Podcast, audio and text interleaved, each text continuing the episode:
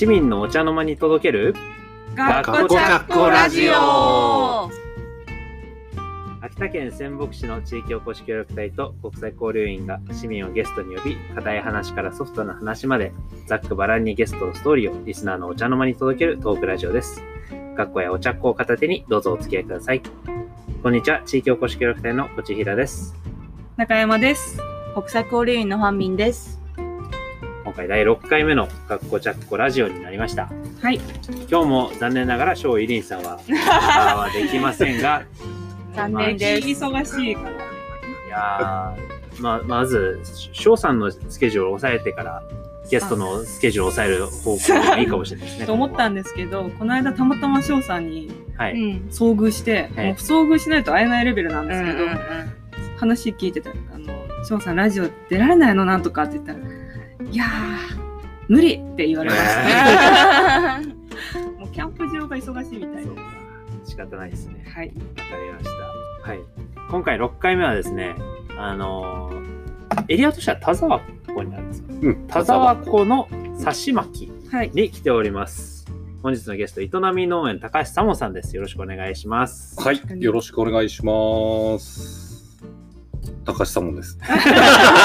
これで、あれか、自己紹介した。そうそうそう。簡単にえっ、と、刺し巻きのね、営みっていう名前で、えっ、と、農園やってます、高橋さもんです。よろしくお願いします。よろしくお願いしま。ますサモンさんは、とある大学から、学生からこの授業のプログラムの一環で、はい。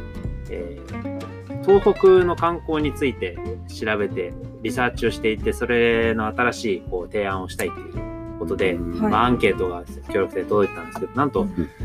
なぜ協力隊に来たかというと学校チャックラジオを聞いて、うん。それで協力隊の方々のこうトークう。うん。ん。面白くてへそれーで連絡をくれたんですよね。自画自賛みたいにな。なので、まあ、あの全然こう思いもよらなかったところうん。こうして話が来るのはすごい素直に嬉しいなというふうに思います。すごいじゃん、ね第6回にしてもう全国に。東京にまで。そうですね。かせております。あと実はまあ、みんちゃんがうん、こう、フェイスブックで宣伝してくれてることで、聞いてるうちの何パーセントかは台湾からあ、の人そが多いんですよ。うか、そうだよね。海外までうんはい国際的なラジオになりました。そうか。日本もね、結構わかる人が多いよね、多いですね。台湾って。ね。台湾結構やっぱり日本の文化とかうん。ドラマなり映画なり好きな人たくさんいるので、じゃあもう早速その仙北市という空気を植え付けていかないとね、ラジオを通して。なるほど日本語学習者の皆さんに、日本とは仙北市だよっていう。なるほどですね。ね日本で言うと仙北市だよっていう。こんな感じで、まあ、できる範囲での活動を続けていますけど、これからもどんどん、あの、広げていけたらなというふうに思っていますので、皆さんのことをよろしくお願いします。はいお願いします。さて、じゃあもう早速ですが、うん最初のコーナー行きましょはい。う。はい。一つ目のコーナーは、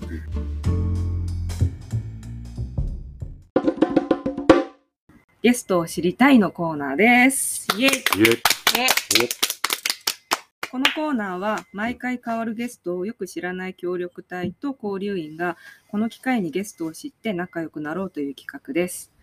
今回のテーマは、サモンさん、はい。なぜ刺し巻きで農業を始めたんでしょうか？うん。教えてくださいませうんストレートだね。なんだろうね、なんで刺し巻きで、どっから話せばいいのか。あで長くなもとりあえりそうだけどず、うん秋田県の生まれなんですよね。そうですね。うんうん秋田市。秋田市の出身うんで、うんもうずっと高校も秋田市だったし、大学は山形の方に。あ大学山形なんだ。うん。山形に行って。はい。その時は全然農業のことは別に考えていなかった。考えてなかったね。ね全く。だね、想像もしてなかった。うん、農業ってこう思い始めたのってどういうきっかけというか時期とかあるんですとねか、、きっかけは、はい。えーっとね、ちょっと旅をした時があって、その大学を出て2年間ぐらいは、そのまた秋田市に戻って、あのー広告屋さんに勤めてたんですよね。うんそのグラフィックデザインをやってて。はい。で、だけど、なんかこう、広告屋さんっていろんな、こう、業種の人とこう関わって仕事をすることが多かったんで、はい。なんかその、ね、学生の時に、ど、その、どんな職種があるのか知らなかったんだけど、うん。その広告屋さんに勤めた時に、なんか世の中に、なんか、あ、こんなにいろんな仕事があるんだなっていうのをその時知ったんだよね。うん。そしたら、なんかもっと、なんかこういろんなことを、なんかこう見て、見たり体験してみたいなって思って、はい。それで会社を辞めて、うん。自転車でキャンプ道具積んで、自転車の旅に出かけたんだよね。あの、ちょっと時々走ったの見る人ですああ、よね。そうそう、この辺のね、たまにね、ヒッチハイカーとかねそうそうそう、自転車で走ってる。だから俺もあれ見つけると、ん窓開けて、頑張れ かつての俺だね。みたいなそうそうそうそう当てのない、ゴールのない旅に。いや、え、それはどういう範囲どういう範囲でうーんとね、その時特にね、目的ってなかったんだけど、うん。でもやっぱ何か設定しないと走れないなっていうのを思って、でちょうどね、その、皆既日食が、おーあの、奄美大島で見れるってうん。うんいうタイミングで、2009年だったな。うん。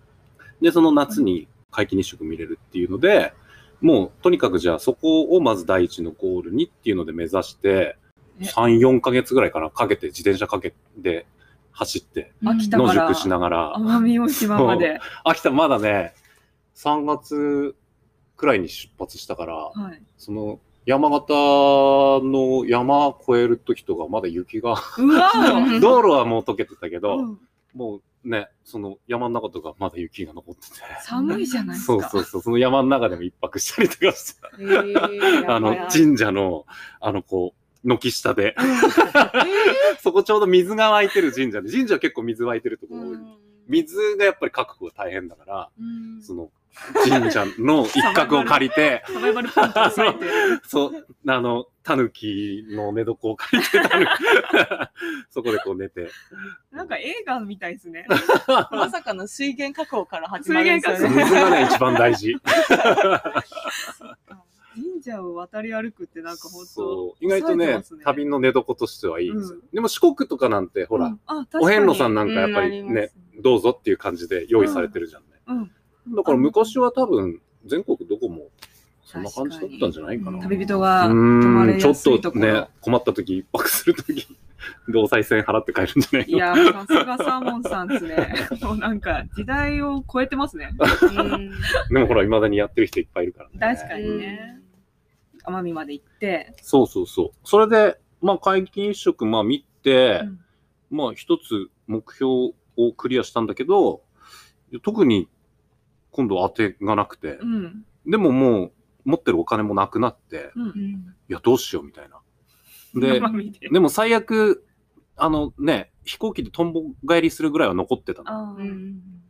でも、まだね、何も見つけてないし空っぽだなっていうので、じゃあ同じ残ってるお金だったら、うんあの、まだ何週間かは生き延びれるみたいな。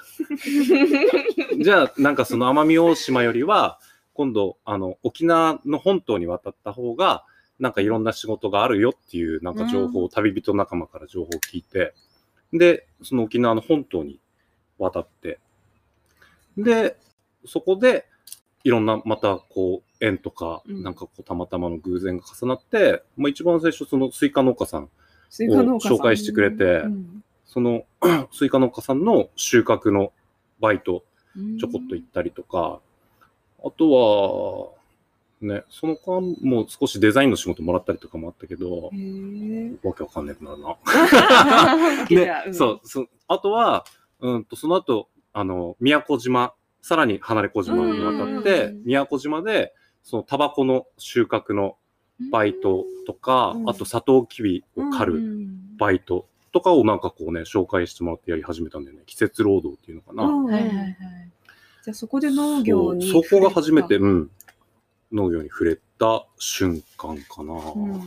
で、それからなんか結構面白いなと思って、なんか外仕事。うんで、なんかこう、ね、それから結構全国あっちこっち回って、なんかみかんの農家さんのところでうん収穫のバイト行ったりとか。農家さんって季節労働募集とかやってますもんね。そうなんだよねね秋田ではなんかあんまりこう、まあ、稲刈りの時期ぐらいか、なんかそういうのあるのってな、でもなんか大々的にはあんまりないんだけど、結構全国つないだら、うん。のオールシーズンいろんなそのものの収穫っていうのはあるので、うん場所さえ移れば、うん。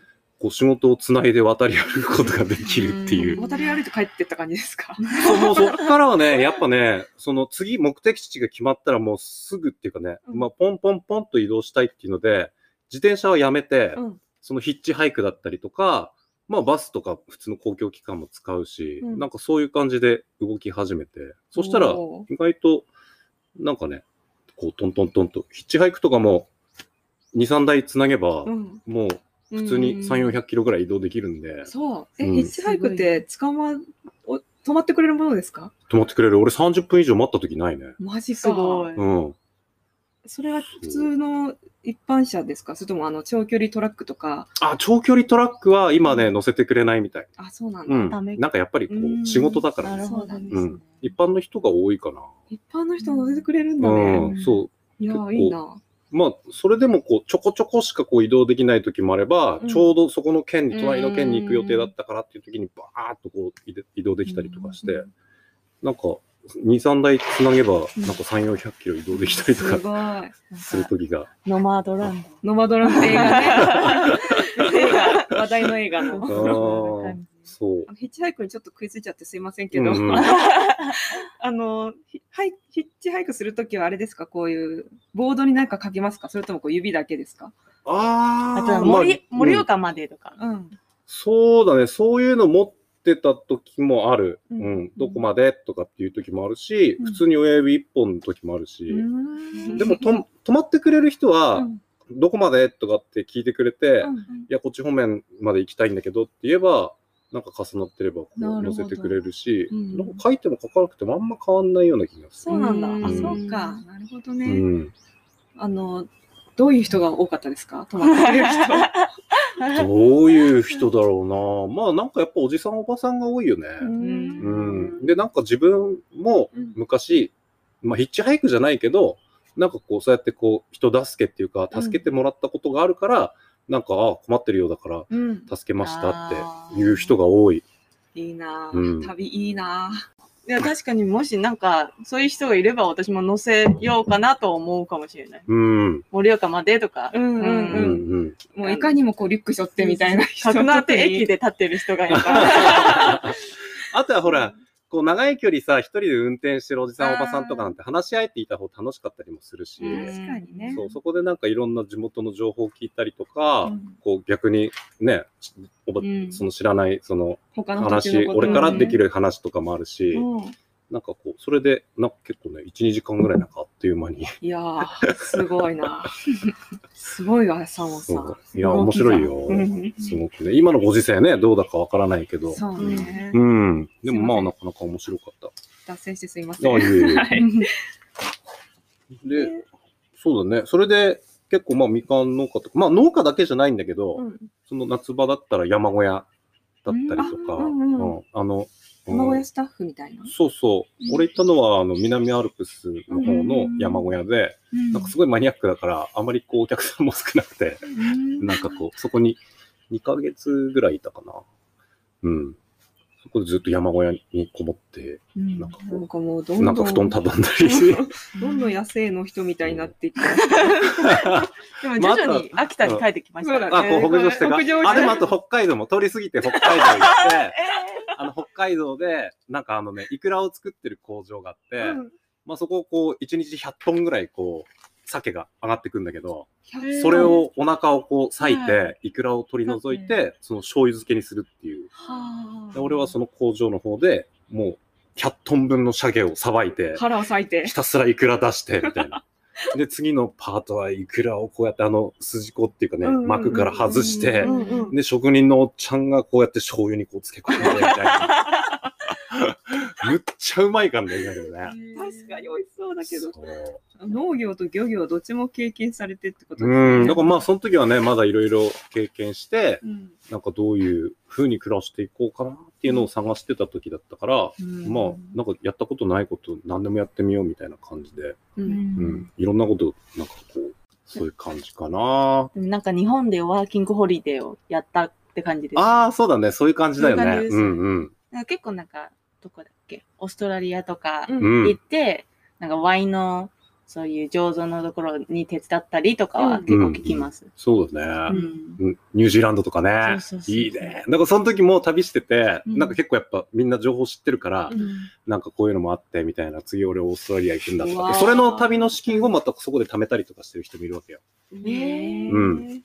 うんうんで、ニュージーランド行って帰ってきたから、うんまず1年間ぐらいこう、まあ、日本でまたお金貯めてて旅しながら、うんで、また今度はなんかヨーロッパだとか、なんかアジアの奥だとかっていう人が結構多い。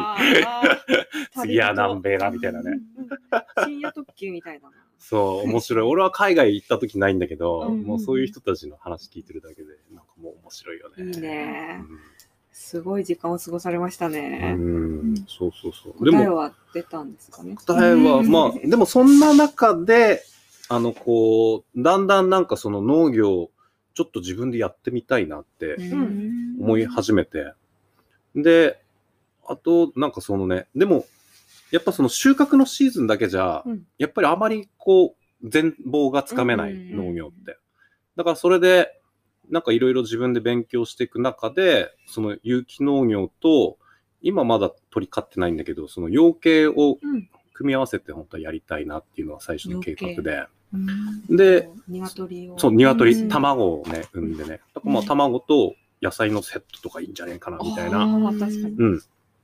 なんかそれで、その似たようなその規模でやってるその有機農家さんとかを見つけて、そこにもう電話して、うん。あの、ちょっとボランティアでいいんで、お使ってくださいって。うん。で、ちょっと勉強したいんですって言って、なんかこう突撃して、行動力。なんかこう、いろいろこう教えてもらったりとか、うん。そう。それはやっぱお金になんないけど、うん。まあちょっと貯めたお金で、自由に動ける時間の中で、ちょっと興味あるところをこう、訪ね歩いて、へなんかこう自分の人生設計をこう考えてったみたいな感じかな。ーそのあたりからもうじゃあ農業を自分でやるっていう方向性に絞って。うん、だんだんね。う。うんんそうそうそう。だから、もうそんな旅してたのは、10年以上前の話だから。うん。まあその旅を2、3年ぐらいして、うんそこからやっぱまた秋田帰ってきて、うんまあ、どうやったら新規収納できんだろうみたいな。なんか非農家がうん。農家になるって、結構何したらいいか想像つかないんだよね。経験値ほぼゼロ状態で、そう。なんかある程度栽培の知識とかそういうのは、なんかそのね、旅終えて4、5年ぐらいの中で、なんか身につけたりとかもしてたんだけど、でも実際に、うん。じゃあ農地を借りて、うん。じゃあ自分が百姓ですって、どどこからそうなれんのみたいな。そう、でもまず秋田市寄りだったら、なんかやっぱり田舎の方がもっと田舎がいいなっていうので、うんまあ、秋田市戻ってきて、うんと、ちょっと仕事したりとかしてる間にうん探してたって感じかな。うん刺し巻きうん。を選んだのは？刺し巻きはね、それこそ、まあ、秋田市から見たら、やっぱりこう、自然豊かなとこっつったら、はい。白神山地、うん。鳥海山、うん。田沢湖。やっぱりこう、その3方向かなってうん。俺は思って。そう。やっぱ、なんか俺は里山のある景色が好きだったから、うん。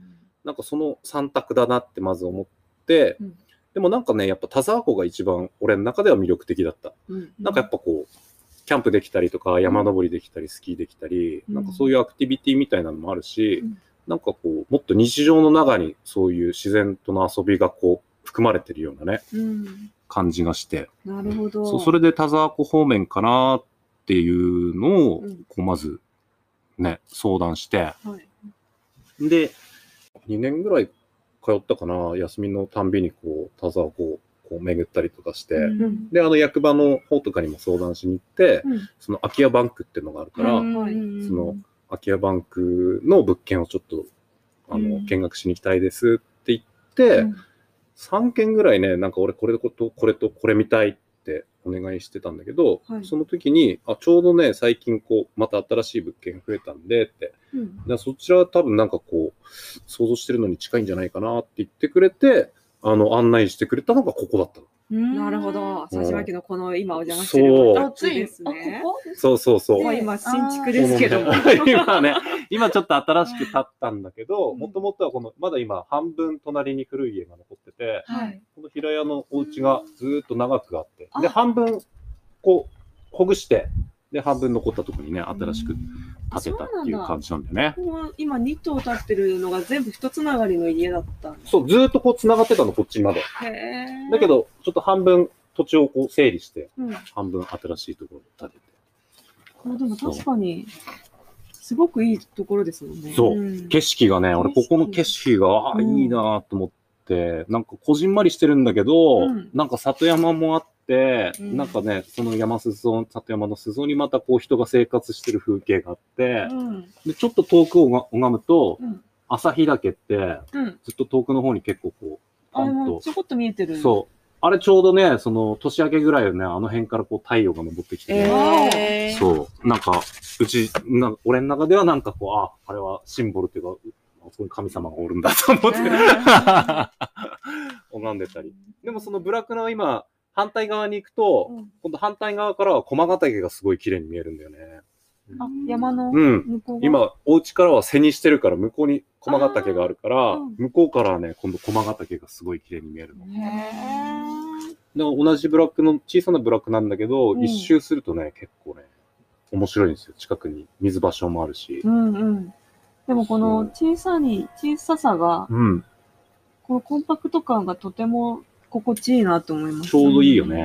うんうん。歩いてても気持ちいいし、うんこの地方に山がちょうどそんな高くない、そうそうそう。柔らかい山が囲まれてるっていうのは素敵ですよね。そうそう。杉だけじゃなくて臓器とかもあるんで、結構紅葉、うん新緑、なんか季節によってああ、確かに。変化があってね。じゃあ、よ。秋も綺麗ですね、ここは。そうなんですよ。なるほど。即決でしたか？即決だったね。そうだね。なんかもう、まあ、その、嫁と二人でまずここ見て、で、ああ、ここいいなーって言って、帰り道に、うん。もう秋田に着く前に電話したもん。買いますって言って。なんかもう、こういうのは、なんかもう出会いだから、もうその時、なんかこう、決めないと、うんもうこの流れに乗ってこうみたいな感じで。ですね。そう。逃さずに抑えたんですね。うん。やっぱ出会えること自体ね、うんまあやっぱりこう、すごい偶然だから、今そこが空いてるって、あじゃあ入りたいなと思って。引き寄せたということもあるかもしれないですね。うん、まあね、そうやってでも紹介してくれてね、役場の人なんかも来て聞かせてくれて、うんうん。な新しい物件見せてくれたりとかしてね。ど。じゃあもういよいよ本格的に佐島秀農業という段階に。うん。そうだね。まあ、越してきて、うん。まあ2年間は、その、あの、農業研修にまず行って、うんその中でね、そのいろいろこう、2年の間に土地を紹介してもらったり、うんその経営の計画を立てたり、まあ、またその基本的な技術学んだりっていう感じで、うん。ようやく収納して、うん。今4年目。う。うんん。ああ、すごい長いね。自分の人生振り返りましたね。編集が大変。大丈夫だよ。大丈夫だよ。あの、全然大丈夫な方だし。あ、そう。あ、よかったよかった。13代目の曽祖父が。始まったらどうしようと思いました。は いそう、ようやくゴールしたわ。いや、まあ、そうですね。うん。すごく来歴がよくわかりました。うん。うんありがとうございます。はい。まあ、もっともっといろいろ聞きたいこと出てきちゃったんですけど、うんまあ、時間の関係もあるので、うん。そうですね。はいそうですね。次のコーナーに行きました。それではいと思います。はい、それでは次のコーナーいきます。うん次のコーナーは、うんあなたのおすすめ学校チャッコイエイおよよ。よっよよっありがとうございます。あのこのコーナーではあの、うんゲストさんがおすすめするお菓子やおつまみ、飲み物、そしてあの学校チャッコを楽しめるあのうん場所を聞いております。うん。サモンさん、なんか皆さんに紹介したい学校チャッコなどありませんか？うーんとね、おすすめは、生ハムっすね。生ハム。生ハムえっと、なんだっけ？生ハム工房うんグランビアグランビア。グランビア。グランビアさんのう、ん。そうなんですのむ運営してんのかな。うんまあ、運営のつながり多分ある、絶対あると思うんですけど、うん。僕もちょっとその、どういう関係性だったのかはちょっと分かってないですけど、うん。グランビアさんは、あの、性格的にはど、どこら辺にあるんですか？グランビアの工房、うんうんうん。生ハム工房は、はえー水沢の方にあって、うん。で、あそこは豚もうん放牧、放牧豚をね、放牧豚をやってる。よねその放牧豚はまた田沢湖の田田沢のあたりですかね。うんあうんちょっと場所、うん正確には分からないですけど。そう、かなりなんか山奥の方で飼ってるんだよね、放牧してね。通常、こう、んあのー、えーハウスの中に。豚って飼育されている感じですけど、まあうん放牧することによっうんてストレスない。豚が。へすごいよね。見てみたい。ね一応パンフレットでね、うん豚が笑ってる写真 あるから。ちょちょっとそれはそれでちょっと悲しいや、でも本当に本当に、なんか、なんか楽しそうな楽しそうにね。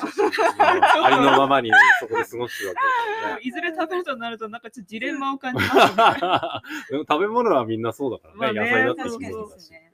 そう、でもね、そうやって贅沢な自然の中で過ごした、うんね、うん豚がね、今度その手塩にかけて生ハムになって、はい。で、その生ハムを、まあそこでお土産品としても買えるし、そこでまた食事もできる。楓さんだったらねねレストランでパスタとかうん。美味しいし、そうあそうのかあ、そうか、楓さんで、あの、うん生ハム単体でもテイクアウトというか。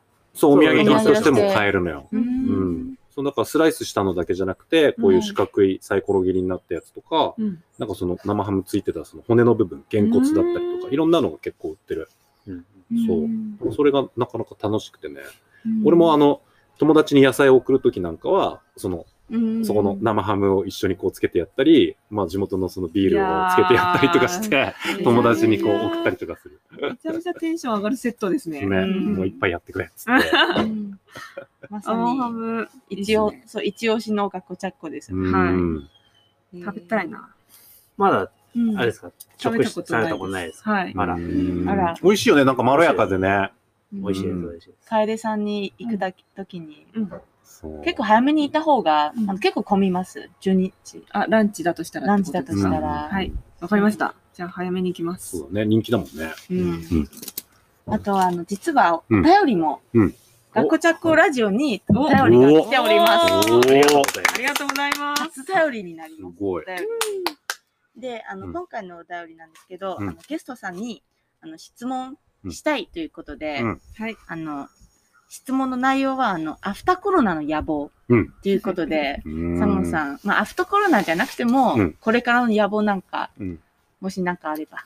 うーん、だね。そうだね。なんかね、やっぱ、ファームキャンプはい。をやりたいなって思ってて。ファームキャンプうんまあなんか、普段ね、その家の前で畑で結構たくさんいろんな野菜を植えてるんで、まあそれをね、あのーこうもぎってうん。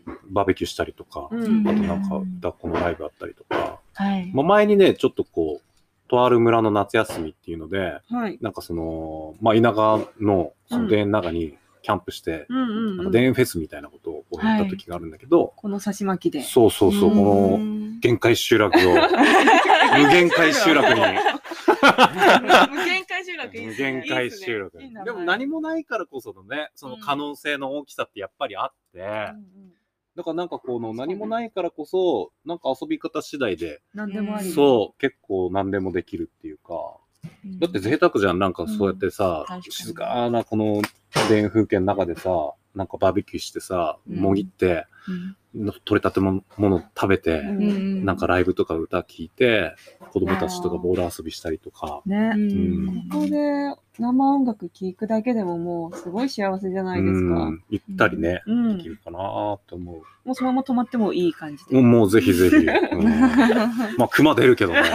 だから去年、去年じゃない、その前に、そのファームキャンプっていうか、あの、デンフェスみたいなことやった時は、そのキャテント張って泊まってる人もいるけど、うん。俺夜中、あの、見回りしてたからね。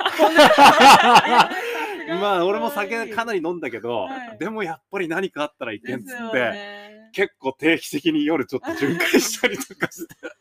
必要ですよ。うん。ファームキャンプやるとすれば、そうそうそう。ね俺畑やっててもたまにその木の枝太いのがバキッて折れる音聞こえたりとかして多分栗とか拾いに、うん。栗の木なんか結構折れやすいからさ、はいそれでバキッとかって森の中からすぐそこから聞こえるから。体重の重そうなやつの音そが。う、うん、マジか。そうでもまあそれがねなんかこうやっぱ自然まあうん。こう姿だからさいろん。な生き物と一緒に生活してるからね、うん。確かに今コロナでそういうイベントができないけども、うん、アフターになったら、うん。うん。まあでもある程度アウトドアだったらね、うん、そうで野外で。なんかある程度こううん。距離取って、なんかこう来る人ちょっと限定してでもなんかこうゆるーくできるかなって思ったりするけど、ね、すごい楽しみにしてます。うん。しかもさっきも、あの、プールとかも、ああそうそうそうそう。まあ、うちはね、しょっちゅう、ちっちゃいプールはね、しょっちゅう出すんだけど、イベントの時とかは、結構この、前の開けたところに、うん。あの、でかい3.5メーターぐらいの直径があるプールを3.5メー2つ並べて、で、1つは子供たち泳ぐようで、うん。もう1つはそのイワナを離して、イワナのつかみ取りして、なんかその隣であの、おっちゃんたちが炭起こしてくれて、あの、捕まえたやつをこう焼いてくれたりとかしてたの。めちゃくちゃ楽しそう。3.5もあったらなかなか捕まえれないんじゃ捕まえれない。全然捕まえれないっけ。うん。すべすべですもんね。そう。だから結局手でなんか掴めないから、うんあの網で一人が追い込んで、うん。それでもすごい早いからさ、難しい。いそうそうそう。だからなんか、今度ね、一匹だけでっけえやつ入れといたりとかしてね。あ当たりみたいな。当たり。ってそんな早いんだ。すごい早い。川魚はやっぱりうん。川の中泳いでるからね。早い。あの、キャンプ場が、あの、そういう、なんか学校旅行で来た時に、うん。子供のために、何て言うんだろう、同じくそういう体験をする時に、あー。見学。見学しましたに行ったんですけど、うん。子供誰一人も。使ったことを、そう、みんななんかね。川とかだったら、俺もあの、川で魚ついたりとかした時あるんだけど、川とかだったら、その障害物の影に隠れて、それを狙えるからいいんだけど、うんプールはまん丸だから、永遠に追いかけ続けない。かえって人間の方が不利。疲弊しちゃう。そうでも難しい方がね、子供たちはもう大喜び。確かに。そっか、大はしゃぎだね。で確。転んでうん、水、まあ、かぶってそうだよ。うんうん結局、だから子供用のプールあんのに、結局そっちで泳いでるからね。ずっと一緒に。面白い。いいね。そうね、じゃあ、これからの野望、はい。うん、そうだね。ぜひね、ちょっとこそういうイベントも、う、うん、えーぜひ参加してみたいです、ぜひぜひ。はい。ですね。うん。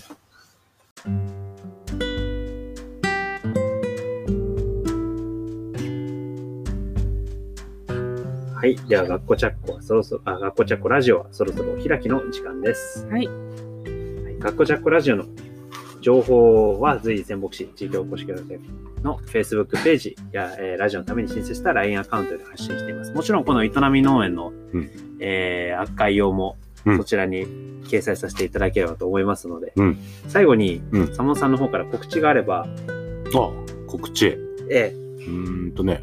あ、えっ、ー、とね、前回の話に戻るかもしれないんだけど、あのーね、新しい、そう、須崎さんの新しくできた、あの、日向エキスっていうお店でね、あの、僕んとこのスナップエンドウが、はい。あのーなんだ？ー、スムージーとスムージーとか。ね、スムーポタージュかな。ポタージュ。に新メニューとして、限定メニューとして、はい。もう発売されてるんですそう、今ね、こもうう出て始めて、俺もこの前ね、こう味見してね、そう、後半で、俺のスナップエンドウ。俺のスナップエンドこうなったかっつって。そう。でもさらに、はい。あの、なんとね、はい。他の野菜でも、ちょっと今新しいメニューを開発中なので、あのぜひご期待くださいっていう感じですね。いやー、それ、ちなみに、ちょっとだけでも情報教えてもらってもいいですか？あーっとね、な、うん、これは言っていいのかな？あら、まあ、野菜、うーんとね、まあ、豆系。そう、あとね、野菜なんだけど、ね、まあ、野菜の名前はちょっと隠しといたぐらいにして、はい。あのね、その野菜はね、でも、俺が勝手に、はい。あの、ホタル豆って 呼んでる野菜です。まあ、これは俺が勝手につけてるだけなんだけど、はいどこでもそう呼ばれてないと思うんだけど、俺はホタル豆って呼んでて、はい。このちょうどね、刺し巻き、この辺で今、ホタルがうん。出始めるんだけど、うんうん。そのホタルと一緒にこの一瞬だけ収穫できる野菜なんだすごい限定的です、ね。しかも市場に出たらもう高級野菜ですね。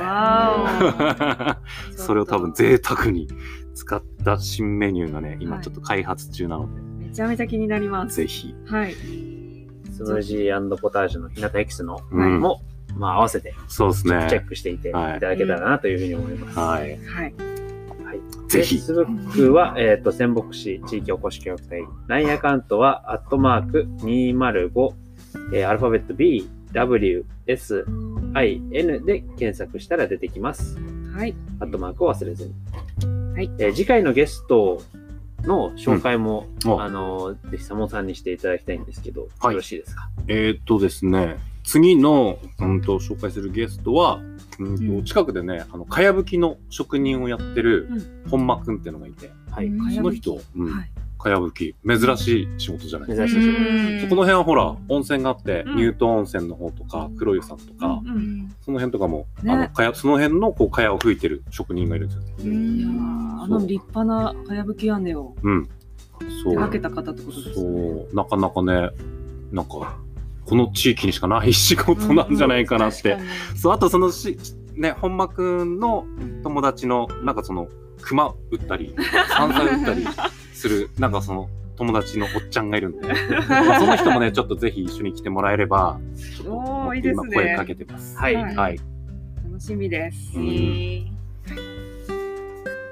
はい。では、えっ、と、そうですね。その、本間さん、川やぶき職人っていう特殊な仕事なので、うんはい。まあ、もし何か聞きたいことがリスナーさんあれば、えーうん LINE にて、えーお便りをどしどしお送りください。もしくは、もちろん、えー、学校チャッコラジオ自体へのお便りも大歓迎です。うんはい。では、ここまで聞いていただきありがとうございました。はい次回の放送もお楽しみに。せーの。へばなー